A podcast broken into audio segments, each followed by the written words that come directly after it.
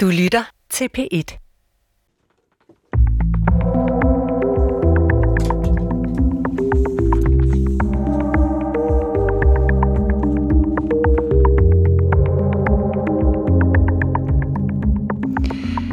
At finde håb i det håbløse er en menneskelig disciplin, som vi gennem historien har haft rig lejlighed til at øve os i. Selv i vores moderne liv bliver mennesker ramt af håbløshed. Hvis ikke på grund af sygdom, død og lockdown, så er krig, flugt og politikerlede. Men der er altid håb. Vores opgave er nogle gange blot at finde det, hvor ellers gør forsøget her i Tidsånd, programmet, der taler verden ind i troen og troen ind i verden. Mit navn er Paula Larein. Velkommen til.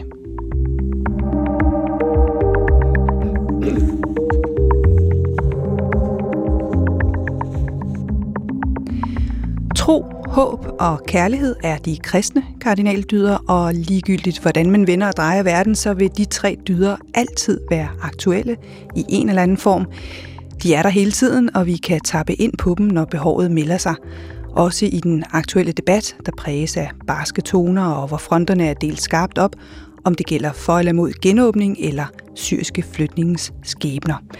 Sidst behandlede vi kærlighed som død. I dag er det håb, og med til at forløse håbet i samtiden i tidsånden har jeg inviteret Lotte Mørk, hospitalspræst på Rigshospitalet, og psykolog Moste Gassemiane. Velkommen til jer begge to. Ja, og det er jo fordi, at I begge to arbejder med håb i det håbløse, det kan man vel godt sige. Og, og så er jeg nysgerrig på, øh, hvordan I arbejder med håbet, og hvad I tænker om håbet i samtiden. Hvis jeg nu... Det er et stort emne, så jeg tænker, at hvis jeg nu begynder med en lille associationsleg, fordi hvis jeg siger håb, hvad er det første, du tænker på, Lotte? Gud. Fordi øh, håb handler øh, for mig om at kunne rette blikket ud, op, altså ud fra sin egen navle. Mm. Og øh, det er Gud for mig, altså det, der ikke handler om mig selv. Håb handler om at tro på noget, der er større end mig selv noget, som jeg ikke nødvendigvis skal være skaber af. Så handler det også om liv. Så Gud og liv er håb for mig. Ja. Mosta? Øh, jamen, det første, der kom op hos mig, det er billeder af min familie. Øh, for mig er det dem, der er håb, og det er mit hjem, det er øh, det, der er aller, aller vigtigste. Øhm, og det er jo faktisk dem, der hiver mig op, når jeg har øh, brug for det, og øhm, ja, så, så ja, absolut min familie. Og så er det, man kommer til at tænke på, altså, at det er jo nogle vigtige enheder, altså Gud og familie. Og så tænker jeg, håb må også være vigtigt for os alle sammen som mennesker. Hvorfor er det egentlig det? Jeg tror ikke, at vi kan leve uden håb, fordi håb er med til at give os mening i livet. Og hvis ikke vi har mening i livet, så har vi rigtig svært ved at stå op. På Rigshospitalet taler jeg faktisk ofte med mennesker, der ikke kan stå ud af deres seng, fordi de ikke længere kan finde mening med livet. Så håb handler for mig rigtig, rigtig meget om mening. Og håb er, øh, ligesom alt muligt andet for os moderne mennesker, noget vi tror, vi selv skal ud og finde, eller tage os, mm. eller præstere, eller øve os i. Og det øh, er jeg ikke sikker på, at jeg er enig med, fordi jeg taler med mennesker, der vil gøre alt for at præstere et håb eller øve sig i, men som simpelthen ikke kan finde det. Så for mig handler håb rigtig meget om at have mening i sit liv. Og hvornår har vi mening i vores liv? Det har vi helt konkret, når vi har noget, der giver os værdi. Og det er jo fuldstændig, som du også sagde her i begyndelsen, at det er jo familie. Jeg siger Gud, du siger familie. Det er jo bare Gud konkretiseret, så må sige. Altså, at vi skal have noget, der giver os værdi her i verden.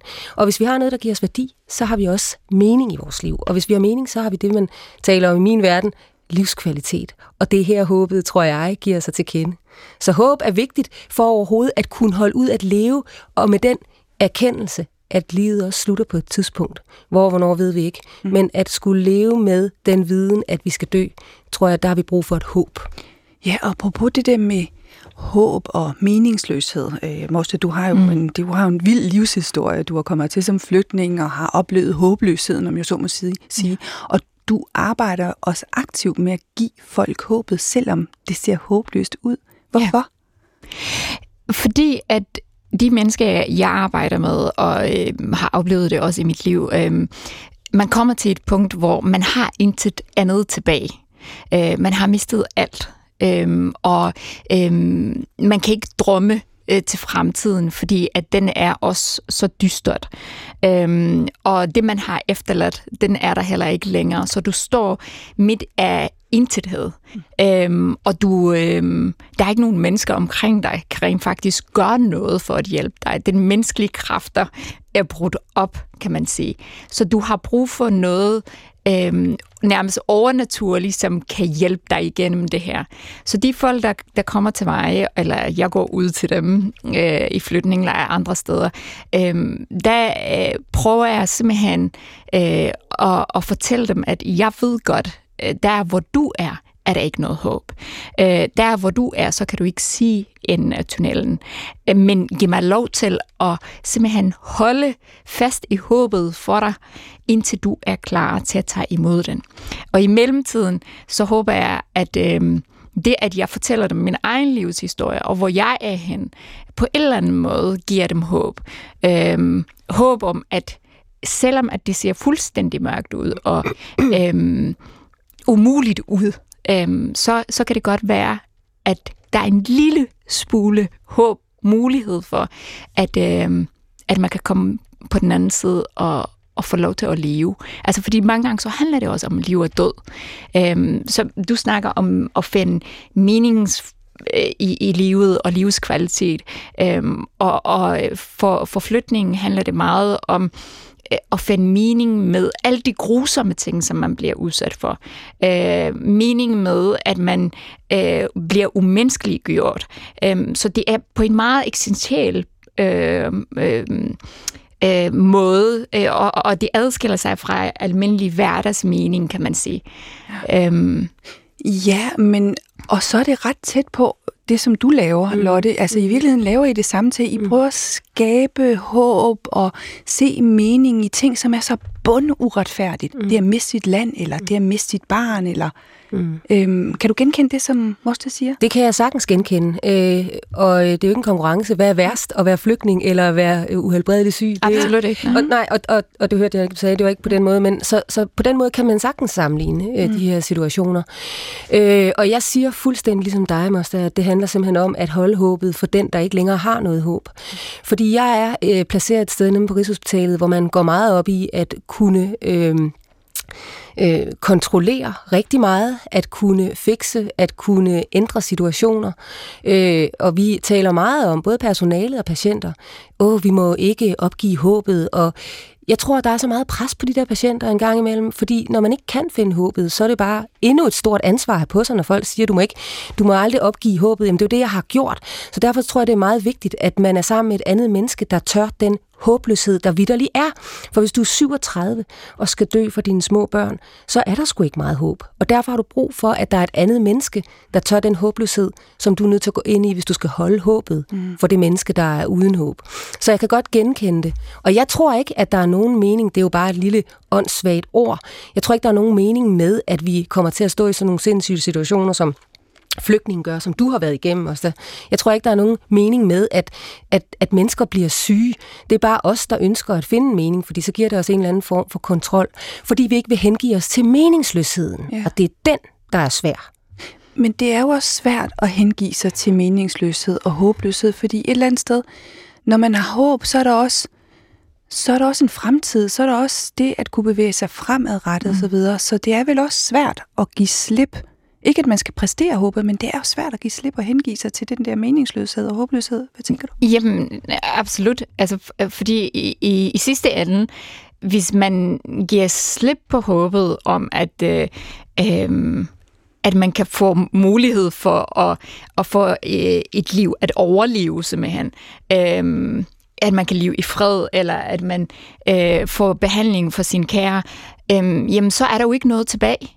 Øhm, øhm, og, øh, og, og hvordan kan man rumme det?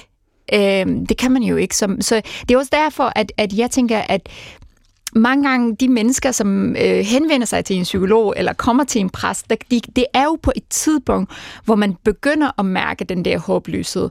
Og man vil faktisk ikke have, at den skal fuldstændig invadere ens liv og øh, tage det sidste lille håb fra en. Man kommer, fordi at man håber, at der er en, der kan hjælpe en med at se håbet igen.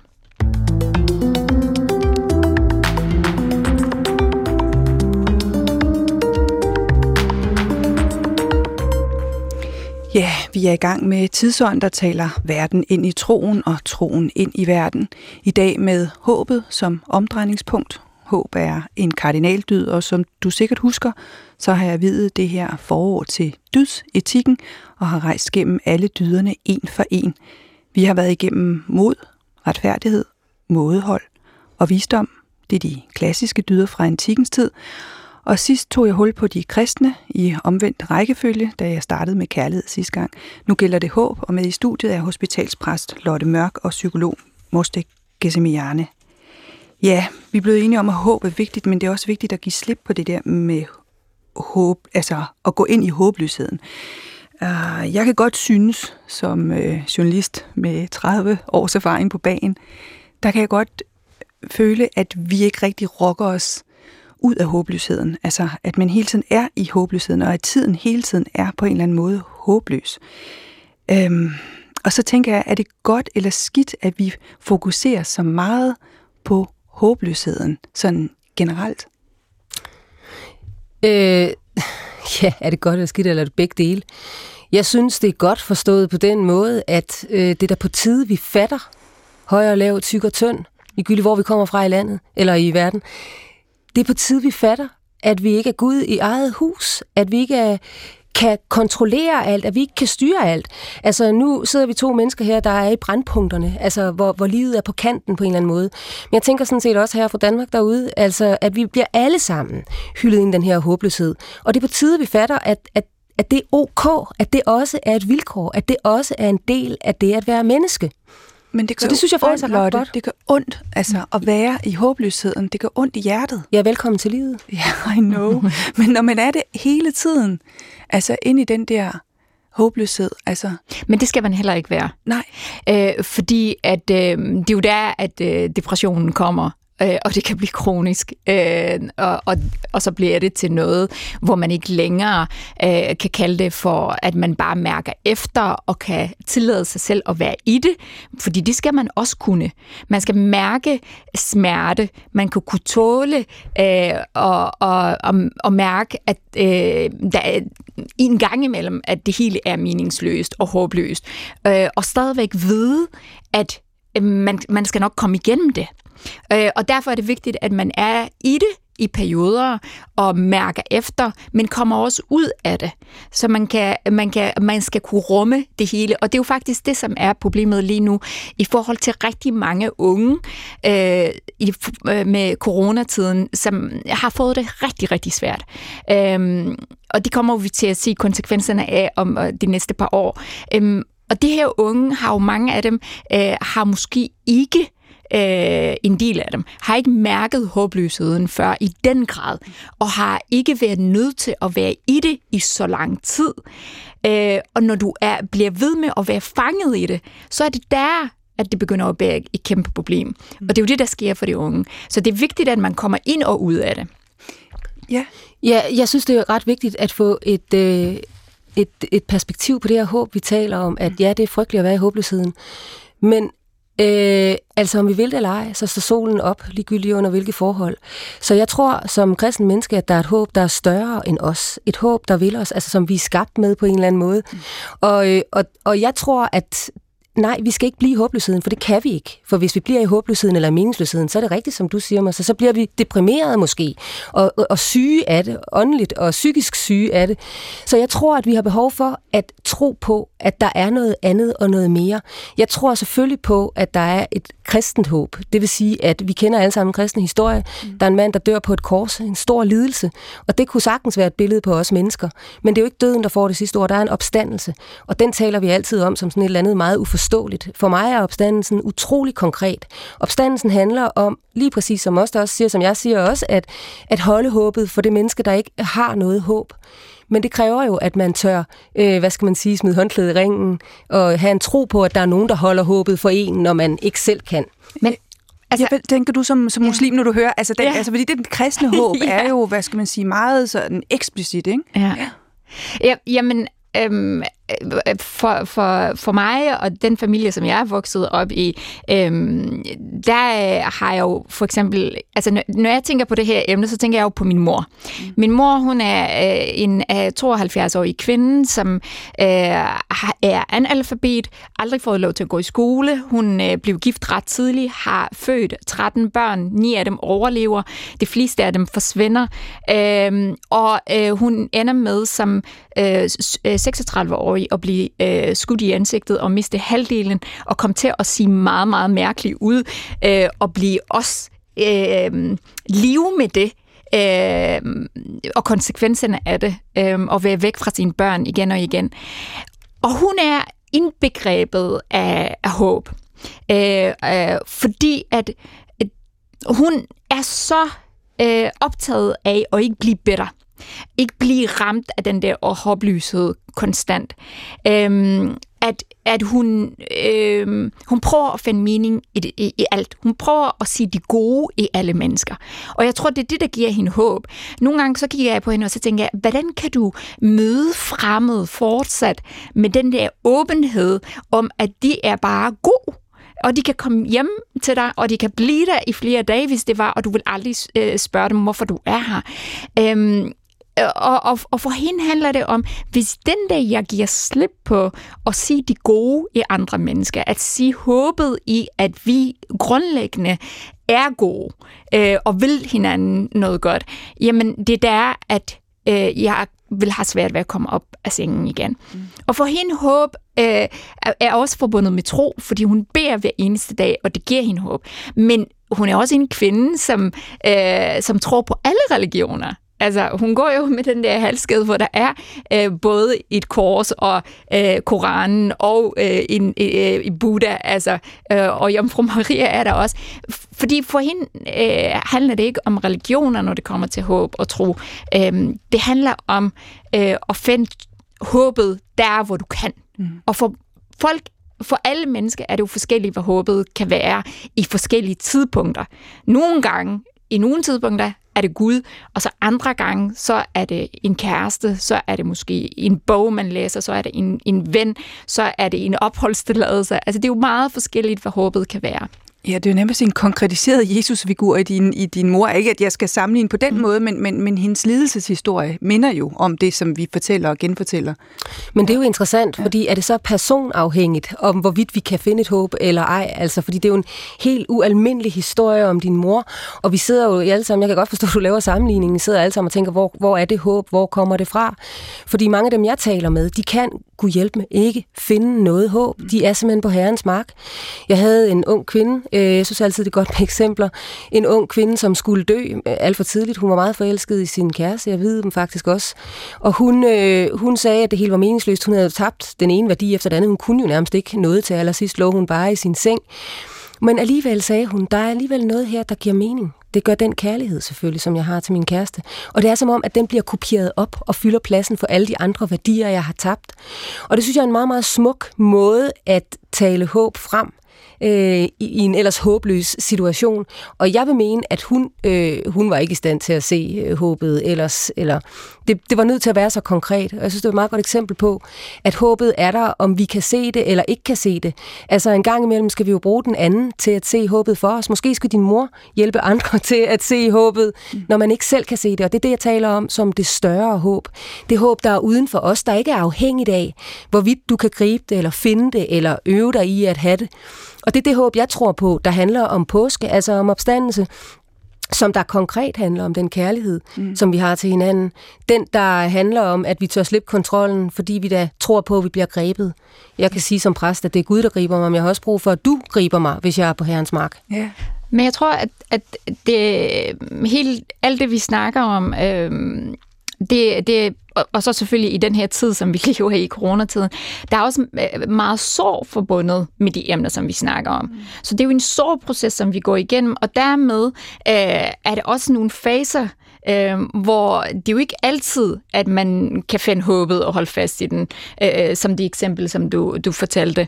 Det er også vreden, øh, det er øh, fortvivlelsen, øh, det er øh, depressionen, simpelthen, hvor man falder i det mørke hul, øh, fordi at man ikke kan se nogen udvej, og så forhåbentlig på et eller andet tid accepten af den situation, som man er i, og så begynder man så at lede efter et form for håb, et eller andet, som man kan holde fast i. Øhm, og, og, og, og det skal man jo kunne rumme alle sammen, øh, på samme måde som at, at, øh, at målet er at komme til en form for håb. Men, men man skal have plads til at rase ud over uretfærdigheden i livet. Øh, man skal kunne rase ud over, at... Øh, at det, det, der sker med mig og min familie, eller mine venner, eller det, der sker med corona, det er sgu ikke retfærdigt. At det er at stå ude på herrens mark, det er at stå rase. Det må Ja. vi vel godt? Ja, og hvorfor ja. er målet at finde håbet egentlig? Ja. Det er et meget godt spørgsmål, Ja. ja. hvis jeg selv skal sige det, Ja. ja. fordi... Nå, men altså, ja, det, det kan, jo, vi kan da godt sidde her, tre mennesker, og blive enige om, det er da rarest at have håb. Men i virkeligheden, hvad er det for et succeskriterium, vi har? Altså, en gang imellem, det tænker jeg virkelig som en kristen menneske, en gang imellem er håbløsheden bare håbløs. Punktum. Og så er der sgu nogle andre, der må kigge på det med håb. Mm. Jeg kan ikke. Altså, det her med at lade den være, Ja. Men det er jo også det, vores arbejde går ud på. Mm. Ikke? At, at, øh, at det er os, som holder fast i det, indtil de er klar igen. Mm. Øhm, men, men, men håb er jo også, det er jo et emne, man ikke kan snakke om, uden at snakke om, om skyldfølelse, mm. om øh, øh, ja, vrede, om øh, Skam. og skam, uretfærdighed. Øhm, fordi altså for mig er det enormt forbundet med skyldfølelse, altså overlevelsesskylden. Mm. Ikke? Øh, fordi øh, at, at livet giver håb på rigtig mange måder, men samtidig også øh, er det forbundet med, jamen hvorfor mig? Altså, mm. øh, hvorfor, hvorfor er det mig, der får lov til og, og har det sådan her? Altså lige nu så har min, min storesøster, som er kun et år, 10 måneder faktisk ældre end mig, og vi har været igennem så mange forskellige krig de første 16 år af mit liv sammen. Ikke? Vi har overlevet Golfkrigen, vi har overlevet 8-årskrig mellem Iran og Irak, vi har overlevet, at bomber har sprængt, og folk har skudt på hinanden, og øhm, tæt på voldtægt og alt muligt. Og så ender vi i Danmark, og så kæmper vi med hverdagsracisme, og øh, nogle forældre, der har det dårligt. Og, øhm, øh, og så står vi her i dag, hvor man tænker, okay, alt det her har man gjort i håbet om, at en dag vil tingene blive godt. Øh, og så står man der og får den der diagnose. Ikke? Altså, uretfærdigheden føler mm. så forbandet meget. Og, øh, og så for mig, den der kæmpe skyldfølelse i forhold til, øh, jeg har jo håb for, for min fremtid, øh, fordi det kan se løst ud, men så kigger jeg på min søster, øh, og, øh, og det, øh, det er svært at holde fast i et håb, når tingene fortsætter med at være uretfærdigt. Ikke? Mm. Men man har ikke noget valg. Hvad er valget? Altså, hvad er valget? Skal jeg, skal jeg give slip på håbet om, at hun bliver rask? Skal jeg give slip på håbet om, at en dag kommer vi til, fordi vi fortjener det, øhm, til at tingene skal gå godt? Øhm, og det er der, jeg tror, jeg bliver stedig og siger, fandme nej. Men, øh, det skal lykkes. Du, du kæmper, om jeg så må sige, og du kæmper, du holder dig oppe og alt muligt andet. Og Ja. jeg tænker, altså, man kan jo gå to veje, når man oplever sådan nogle ting i livet, og det bliver ved med at komme og så videre. Man kan gå to veje. Man kan leve med et åbent hjerte og have ondt. Mm. Øh, og man kan også gå den anden vej og lukke i og blive kynisk. Altså, Det man kan også svinge mellem dem, vil jeg Ja. sige. Ikke? Og det tror jeg, det jeg gør en gang imellem. Og det de fleste mennesker, altså særligt med kroniske sygdom, eller pårørende, som, som har det svært, det, det, det er noget, vi går igennem, at, at, at øh, vi sidder fast mellem den ene og det andet. Altså det der jo med, at du siger, at en del af at være og acceptere håbløsheden. Altså for mig er det ikke at være i håbløsheden, men accepten af at give slip på håbet, er faktisk også ret vigtig i sådan nogle situationer. Men den tror jeg faktisk er smadret svær. Altså accepten af, at det bare er håbløst. Det er i hvert fald det, jeg taler med rigtig mange patienter om og Men pårørende. hvis man skal også sige farvel, så er man også nødt til at give slip på det håb om, at Jamen, de hvis ikke man kan. Jamen, jeg siger ikke, at man kan. Jeg siger bare, at øh, øh, der er tidspunkter, hvor det at holde fast i håbet kan faktisk spænde ben for, at du kan leve livet. Enig. Ja. Helt enig. Men hvis jeg lige må knytte en kommentar til det med, jeg synes nemlig, det er rigtig interessant, det med skyld og skyldfølelse og retfærdighed, fordi hvis der er noget, jeg taler meget med folk om på Rigshospitalet, så er det, at det er helt vildt uretfærdigt. Altså, hvad er meningen med, at der er et barn på tre, der skal dø af en vanvittig sygdom. Altså, der er så meget uretfærdighed, men det er der også i hele flygtningehistorien, du kommer med. Og den her uretfærdighed stjæler håbet fra os, tænker jeg. Fordi jo mere uretfærdigt det er, altså så det er svært at bevare håbet, når man tænker, jamen hvad har jeg gjort? Jeg har sgu da levet okay, og øh, øh, jeg har da også fået spist et par gulerødder og så videre, og så videre. Jeg har da også været et okay godt menneske. Hvordan kan noget så alvorligt ramme mig? Og jeg holder fast i, at det er meningsløst. Mm. At der ikke er nogen mening med det. Men problemet er, så, så øh, simmer vi rundt i den der meningsløshed, og det er der, det er svært at finde håbet. Og det er jo så her, jeg tænker, at vi må holde håbet for hinanden, fordi selvfølgelig er det uretfærdigt. Tænk, hvis det var retfærdigt. Det havde da ikke været godt.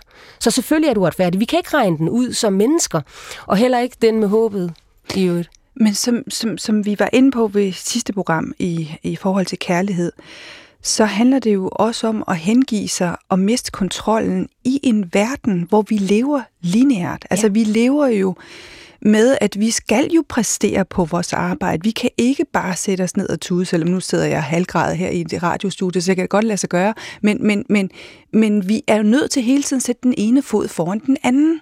Ikke? Øhm, så hvordan i alverden kan man håndtere det? Altså, det bliver jo en præstation, Lotte. Altså. Jo, men det er jo fuldstændig også, det er jo rigtigt, det har masser med sorg at gøre også, det her. Mm. Og vi lever i en kultur, vi lever i en verden, i hvert fald den her del af verden, hvor det ikke er okay at være gået i stykker. Det er ikke okay at være uden håb. Det er ikke okay at være uden mening. Det er ikke okay at være i sorg. Og det at være i sorg handler også om, at det er håbløst. Ja. Øh, men øh, jeg tænker igennem de 17 år, jeg har været på Rigshospitalet, at jeg ser igen og igen eksempler på, at man sagtens kan leve på trods af, at man er gået lidt i stykker. Vi kan godt leve, selvom vi skal dø. Vi kan godt leve, selvom at vi har det hårdt lige nu. Hvis der er nogen, der tør være med os i den afmagt eller magtesløshed, som det nu engang er, fordi det er derudaf håbet vokser, tror jeg. Oftest, som vi plejer at sige, vi præster, så øh, vokser håbet ud af håbløshed. Så hvis du finder et menneske, der tør være med dig i den håbløshed, så skal du se, så kommer der faktisk et håb. Mm. Ja, og det kan komme og hele det, tiden. Ja. Og det er, altså livet er et stykke arbejde. Øh, altså for, for, for, øh, for mennesker, som måske ligesom mig har kun lært at overleve. Så det at lære at leve, det er noget helt andet. Øh, og ja, man, man skal stå op hver eneste dag og øve sig på det. Vi skal lidt tilbage i historien, og, øh, og vi skal også et helt andet sted hen, mentalt set i hvert fald. Vi skal forestille os, at vi er oppe i et loft i Gilleleje Kirke i 1943, hvor håbløshed og håb mødtes i et rum blandt mennesker, som gemte sig fra nazisterne og ventede på at blive sejlet over til Sverige. Den historie og fejring af det gode i hjælpen og i håbet afstedkom en komposition, som jeg har modtaget af Gille Lejeborger, øh, en af vores tids største sangkomponister, Carsten Johannes Mørk. Han har skrevet til mig, at musikstykket indledes med et uroligt flakkende tema i skiftende takter, for at illustrere uroen under flugten, mens anden halvdel beskriver følelsen af lettelse og frihed, når det svenske farvand er nået, og kulden og mølle rykker nærmere og nærmere. Læn dig tilbage og lyt til Håbet 6. oktober 1943.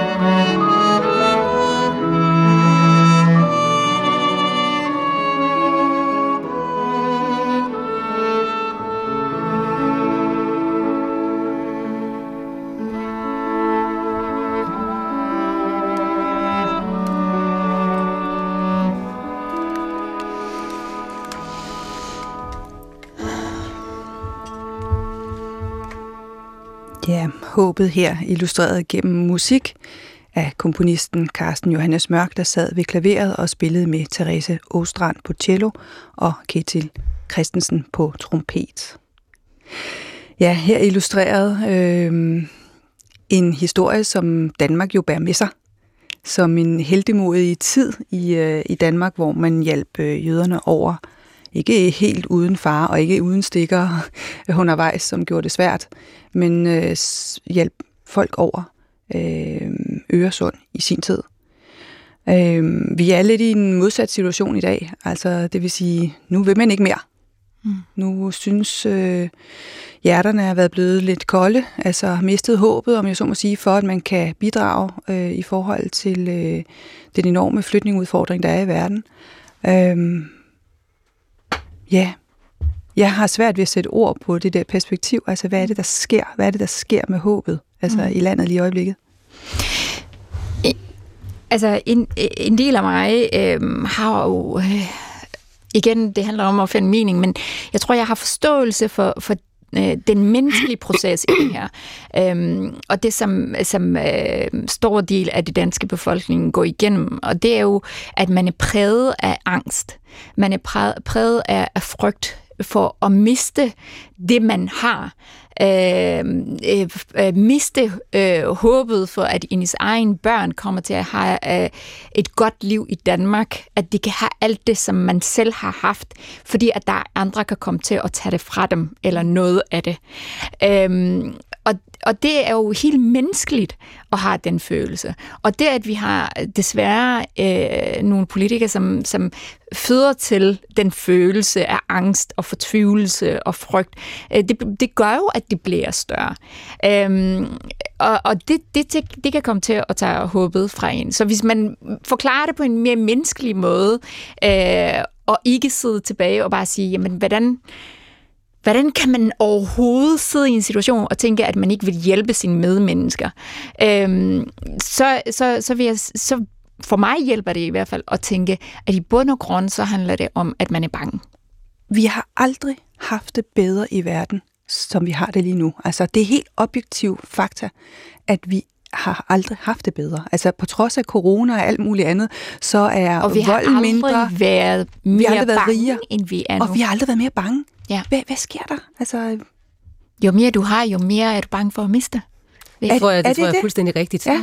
Og, og øh, ja, vi kan da selvfølgelig sagtens spørge os selv om, hvad er det, der gør, at man ikke har lyst til at hjælpe næsten? Mm. Jeg er præst, jeg er et kristen menneske. Jeg er sådan set kaldet til at hjælpe næsten, der står og banker på min dør.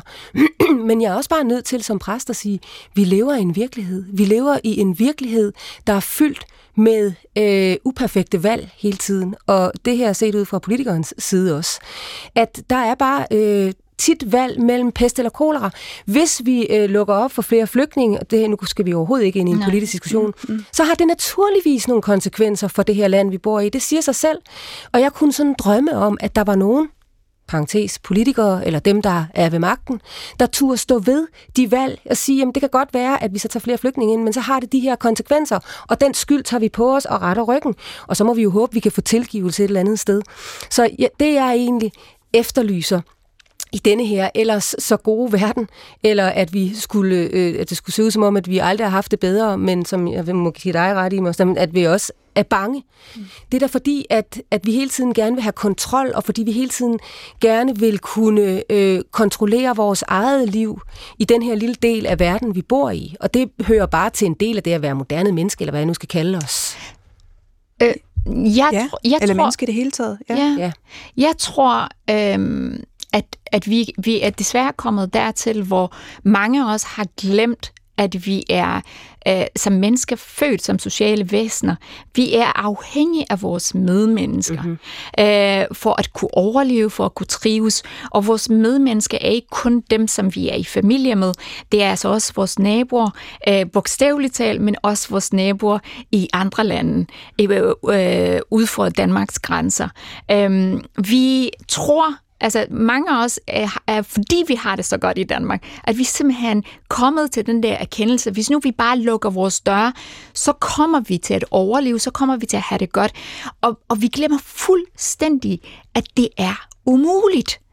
Øhm, så den der med at have det godt over i så lang periode, har jo haft den der konsekvens, at vi begynder simpelthen at lukke af for vores medmennesker, men også vores medmenneskelighed. Men det er jo interessant, det der med, jo bedre vi får mm. det, jo mere lukker vi af, mm. fordi vi er bange for at miste det, vi har. Ja, det er klart, fordi hvis du taler med de mennesker, der rent faktisk har været igennem en kæmpe krise, hvad ja. den så end indebærer, så øh, bliver de aldrig de samme igen. Det tror vi. De mm. kommer ud på den anden side, så at sige. Nej, vi kommer sgu aldrig ud på den anden side, når vi har været igennem kæmpe kriser.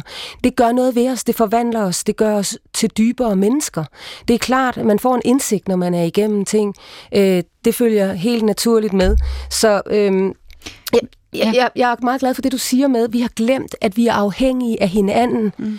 Og jeg tænker, at vi har glemt, at vi er afhængige af Gud. Vi har glemt, at vi ikke er Gud i eget liv. Vi har glemt, at vi er som små børn. Altså, og, og det er jo et billede, man bruger i Bibelen. Og jeg synes, det er et fuldstændig vidunderligt billede. Fordi i, i, i sidste ende, altså, vi kommer til kort, fordi vi skal dø på den ene eller anden måde. Mm. Så vi er afhængige, og det er det, vi glemmer. Vi, vi tror, vi er uafhængige, og det er der, vi bliver bange tænker jeg. jeg når tror... vi ikke tør øh, hengive os til, at vi har brug for hjælp, brug for håb fra andre osv. Ja. Mm. Og det er jo meget sådan lige i øjeblikket, kan man sige, for nu har vi fået den her øh, corona mm. og covid-19 osv., og, så videre, og vi er blevet konfronteret med, at vi kan også dø af sygdomme i den her del af verden. Det er jo nærmest nyt, øhm, fordi vi er vant til at fikse det hele. Ikke? Ja, lige præcis. Men, og, og jeg har næsten spurgt i stort set alle programmer, hvad gør det ved os som mennesker? Altså, jeg oplever en proces af, at vi først var sådan, nu holder vi sammen, og vi, skal, vi kan bekæmpe det her, til efterhånden at hengive sig til, at sådan må det være. At vi har den sygdom derude, og hvor er grænsen for, hvor meget vi skal lukke os ned, osv. Ja, altså, ja. Jeg, jeg ser, jeg ser øh, det samme som dig, at i begyndelsen, der øh, stod vi alle sammen sammen. Danmark synger sammen, det at være fredag aften, eller hvad det var. Mm. Altså, uha, vi var bange sammen, og vi skal simpelthen bare, nu øh, gør vi det her. Men, men jeg, ser, jeg, jeg ser noget andet ske nu. At der er en modløshed og en håbløshed nu, og en træthed, der gør, at vi også, som du siger, Moster, vi klamrer os til os selv. Så før var vi bange sammen. Nu føler jeg, at vi er bange hver for sig, og det er der, at det begynder at blive farligt. Øh, det er en bevægelse, altså det er jo, det er jo bare mig, der har gjort mig den, den tanke. Jeg ved ikke, om, om, Men, om du kan genkende det. Men altså, hvis, hvis nu at øh, psykologdelen skal, skal tale, så er det jo sådan, at vi kan simpelthen ikke være i en krisetilstand i lang tid. Mm. Øh, det er psykisk ikke muligt. Øh, øh, måske seks måneder, men så bliver det jo øh, svært for vores psykisk mænd at holde til at være i den der alarmberedskab i så lang tid, uden at ende med at blive syg af det. Mm. Så, så det er jo klart, at vi kæmper imod det, øh, at vi vil ikke være i det. Så det ligger i vores natur at sige, nej, det her, det er ikke min virkelighed. Mm. Det her, det er ikke øh, det liv, den normalitet, jeg gerne vil øh, have i mit liv. Altså, det handler også om, at vi kæmper imod, at vi siger, ja, der er kommet corona, men vi vil gerne tilbage til det, vi havde, fordi at det er svært at give slip på det, man kender, mm. det, som øh, er, vi har lært, at det er det normale for os. Øh, fordi at det, der sker lige nu, det er, at alt det, vi har lært, som er det helt normale, det skal vi simpelthen øh, træne vores hjerne til at gå væk fra. Mm-hmm. Øh, det at give hinanden kram, det at give hinanden hånd, det at øh, være tæt på hinanden, kigge hinanden i øjnene og smile, øh, mens vi snakker. Altså, alt det her, det skal du leve om på, det er mhm. forkert. Mm. Så, så det er jo klart, at, at når der er gået noget tid, så vil vi ikke gøre det længere. Øhm, og, og det der er kernen ved corona, som er så svært, det er, at det er jo faktisk menneskene omkring dig. Det er jo lidt ligesom, når man er i krig. Øh, det er dem, der er farlige. Fordi du ved ikke, hvor din fjende er, den kan være ind i din bror, eller din søster, eller din nabo, som sidder ved siden af dig. Så lige pludselig bliver det jo faktisk farligt at gøre det, som er det mest naturlige for mennesker. Det er at være tæt på andre mennesker. Det er øh, at sige det gode i andre mennesker. Det er øh, øh, at øh, øh, have taknemmelighed for at være tæt sammen som, som samfund også. Og så er, er der jo kampen for overlevelse. Mm. Ikke? Øh, fordi at... Øh, der kommer jo et tidspunkt, altså nu er vi jo så heldige, at vi kan få vaccinerne, men der er jo dele af verden, hvor man ikke kan. Og ja. der er det jo kampen om, omkring, hvem der overlever, og skyld. Øh, hvis skyld er det, at vi sidder i den her situation. Men vaccinen redder os jo heller ikke. Altså, vi taler øh, som om, at øh, når alle er vaccineret, så er alt godt, så er vi ude på den anden side. Og der, øh, at vi kommer giver ikke, håb. Jamen, mm. ja, det gør den da, helt mm. bestemt, men vi mm. kommer ikke ud på den anden side, fordi at corona har ændret alt. Der er så mange senfølger, jeg kalder dem åndelige senfølger, som du også selv var inde på i begyndelsen med, at hvordan de unge mistrives osv. Og, og hvad gør det ved os, når vi ikke længere må, må være sammen på den måde, vi var? Så der er så mange åndelige senfølger, som jeg slet ikke tror, vi har fået overhovedet øjnene op for endnu. Er prisen for høj? Altså, øh, skal vi finde en anden måde at leve sammen på? Øh, fordi prisen simpelthen er for høj ved at vi altså, holder afstand til hinanden på den måde hele tiden og ser hinanden som ja, smittebærere. Ja, det er det jo. Det, prisen er, er sindssygt højt, fordi jeg har levet i en verden det første tid af mit liv, hvor man mistænkeliggør hinanden konstant, hvor du ikke kan have tillid til din medmenneske, hvor du ved ikke, hvem der kan gå hen, øh, og øh, som, som kan skade dig på lang sigt, fordi de arbejder for, for regeringen, og hvad ved jeg. Og det er jo det samme med den der øh, coronavirus, at, at øh, det er jo det samme mønster, der går igennem, og hvis man gør det over lang tid, jamen så ender man med at adaptere, fordi det sådan er vores hjerne er for at kunne overleve. Vi tilpasser os det nye normalitet for at kunne overleve det. Og dermed, hvis vi begynder virkelig at lære det at tage afstand til hinanden, fra hinanden, øh, det at, øh, øh, at ikke være tæt og øh, og den, den kommer til at påvirke også vores måske øh, forståelse et eller andet sted, og medmenneskelighed for hinanden, øh, og håbet om, at tingene kommer til at ændre sig også. Så jeg tror, det har store konsekvenser at holde afstand på lang sigt. Det handler igen om kontrol, at vi tror, vi kan kontrollere det ved at holde afstand, men vi så ikke ser konsekvenserne af, hvad det betyder at skulle holde afstand øh, Ja, hvad betyder det? Altså, hvis vi nu leger med tanken om, at det her det kommer til at fortsætte længere tid, som du siger, Jamen, altså, vaccinen, ja, det kan da godt være, at det giver håb med din stakket frist. Mm, mm. Øh. Jamen, jeg er sammen med mennesker hele tiden mm. på Rigshospitalet, der føler, at de øh, er blevet isoleret. Altså, der har været corona øh, altid. Der har altid været plager i den her, øh, den her verden. Corona er jo bare en af dem. Mm. Jeg er sammen med mennesker hver dag, der har deres egen personlige plage, som er totalt ensomme, isoleret, på trods af, at de faktisk har mennesker lige ved siden af, der elsker dem, mm. og øh, som måske endda må give dem et knus, hvad ved jeg. Men den der forladthed, ensomhed, den her eksistentielle ensomhed, øh, tror jeg er rigtig farlig, men det er et menneskeligt vilkår, at øh, vi må gå i døden alene. Det er kun dig, der kan dø din død. Og den her død, det er ikke en eller anden dag, du skal dø. Det er en dag. Det er ret vildt at tænke på. Mm. Men det må vi gøre alene. Der er en ensomhed i det, men, og, og, en, og dermed en håbløshed. Og det er så her, jeg tænker, at vi skal ture gå ind i den håbløshed. Og det kan vi kun, hvis vi fatter, at det er bare et spørgsmål om tid, fordi så er det mig, der er uden håb, eller mig, der er ensom. Vi kan godt være i den afmagt som mennesker, hvis vi tør at slippe den kontrol, og jeg tror, at det er det eneste, der kommer den ensomhed til livs, hvis vi tør være der med hinanden i afmagten. Mm. Altså, jeg tror, at du har fuldstændig ret. Øhm, øhm, man går i døden alene. Det er nok noget, der er 100% sikker. Øhm, men man lever ikke alene. Man, man kan ikke leve alene. Øhm, og det er der, det bliver rigtig svært, fordi det er også svært at være taknemmelig. Det er svært at finde håbet i ensomheden. Øhm, og jeg tror, at, at vi, skal, vi skal simpelthen finde en måde, hvor vi kan være hinanden tætte, hvor vi stadigvæk kan være sammen, øhm, på trods af alle de restriktioner og alle de ændringer, der sker. Men det er jo fundamental ændring, der sker i øh, øh særlig vestlig verden. Mm. Og det er grundlæggende den eksistentielle ting, som du snakker om i forhold til at være sårbar. Øh, og, øh, og ved, at øh, forfærdelige ting sker ikke kun for mine naboer eller i fjernsynet, det sker faktisk for mig.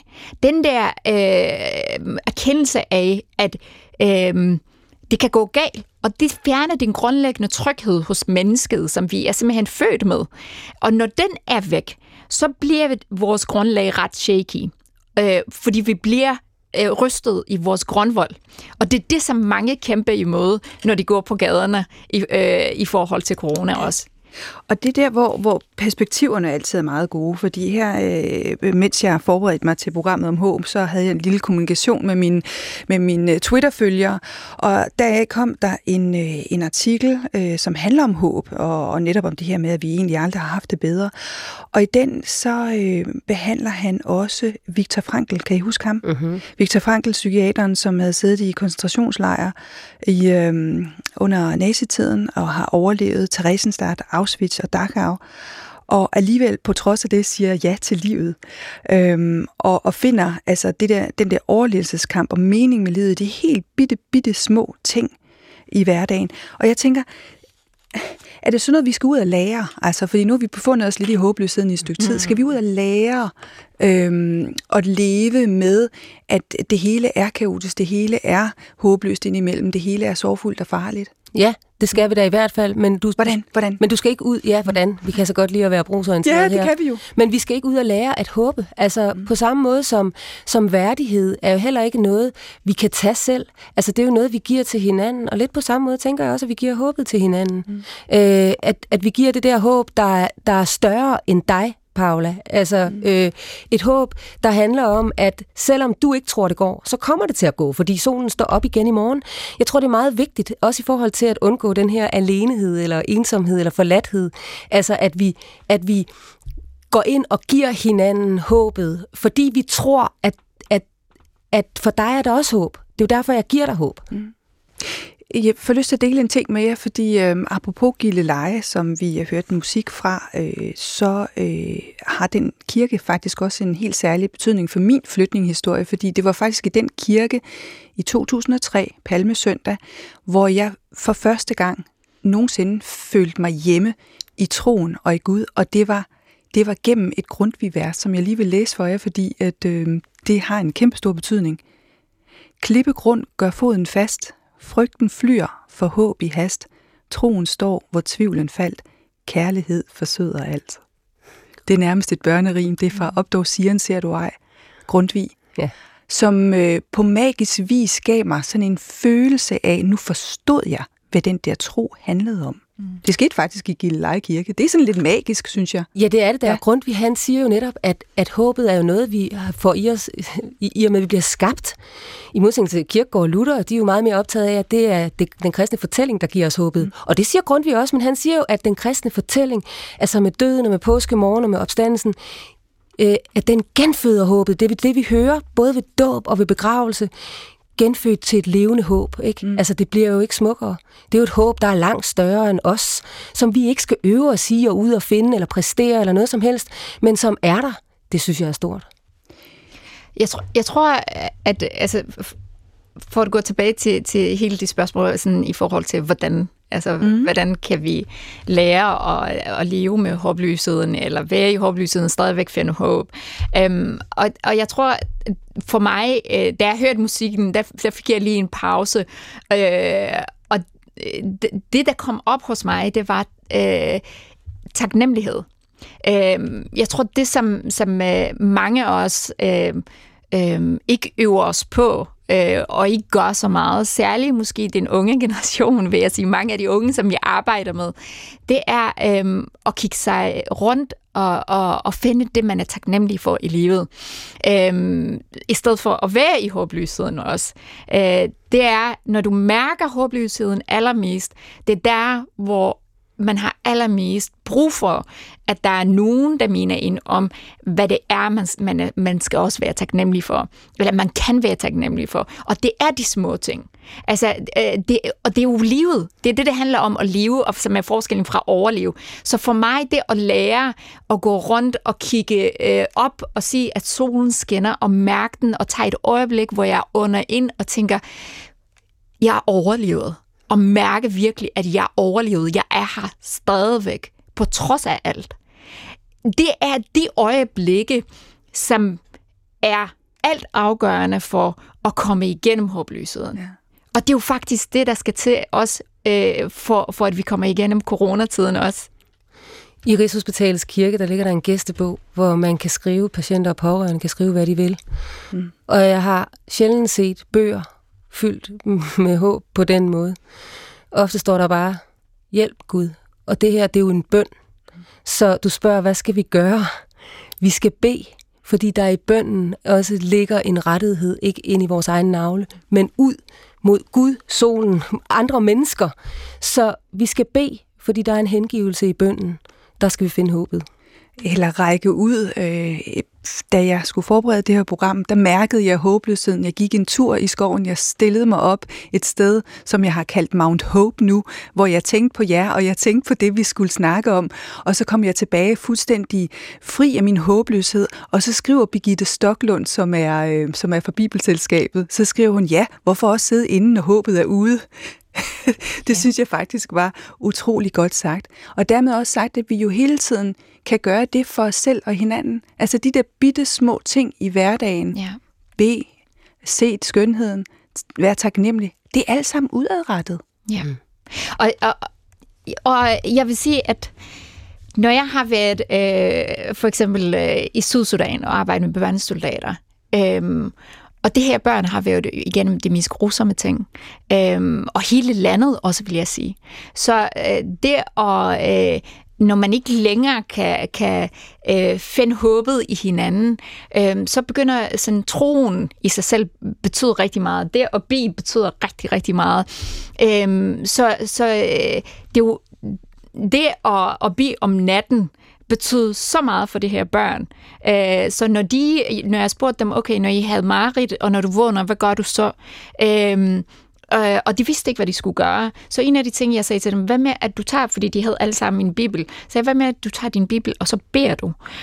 Og det gjorde en kæmpe forskel, så kunne de sove igen. Mm. Og det mindede mig om, da jeg selv var lille, fordi at der var ikke nogen at snakke med. Altså, da min mor forsvandt, så det vi gjorde, mig og mine søskende, det er hver eneste aften, og det var min storsøster, der fandt på det, øh, at vi skulle bede til Gud. Så vi sad øh, og, og, og skulle bede, og, og bønnen var det samme hver aften. Det var, at vi skulle sige... Øh, øh, Gud, jeg vil give så mange og så mange år af mit liv, som du skal sætte over på min mors og min fars liv, sådan så at de kunne overleve. Så, så det var også ret interessant, øh, hvor mange år alle kom til at bidrage med. men, men den der bøn hver eneste aften øh, har gjort, at, at det er noget, som jeg gør stadigvæk hver nat. Altså, øh, øh, som, som er jo et eller andet sted at råbe højt øh, mm. ud i øh, jeg ved ikke hvorhen og til hvem, men øh, please beskyt mm. det, der er mm. alle kærest for mig. Øhm, og der er nogen, der gør det ved at snakke med en præst, ja. eller jo, fordi, fordi, og det hjælper. Ja. Jamen, ja. fordi bøn giver os, eller ritualer i det hele taget, ja. giver os mulighed for at handle midt i den der magtesløshed eller håbløshed, som der er. Mm. Ja. Ja, vi er faktisk nået til vejs ende. Det var meget godt sagt. Det lød som et punktum, Lotte, det der. det så satte jeg simpelthen øh, den her kending på. Vi har talt håbet ind i verden i dag på en forårsdag, som jo i sig selv bare er håbefuld, hvor alt dufter lysegrønt og naturen fødes på ny. Med i studiet var hospitalspræst og teolog Lotte Mørk og psykolog og praktiserende muslim Muste Gesemejane. Jeg selv hedder Paula Larein og holder pause fra mikrofonen den næste måneds tid, men vender så tilbage med programmet med den sidste dyd i den her serie, og det var den, vi talte os ind i, nemlig dyden tro. På rigtig hjertelig genhør. Gå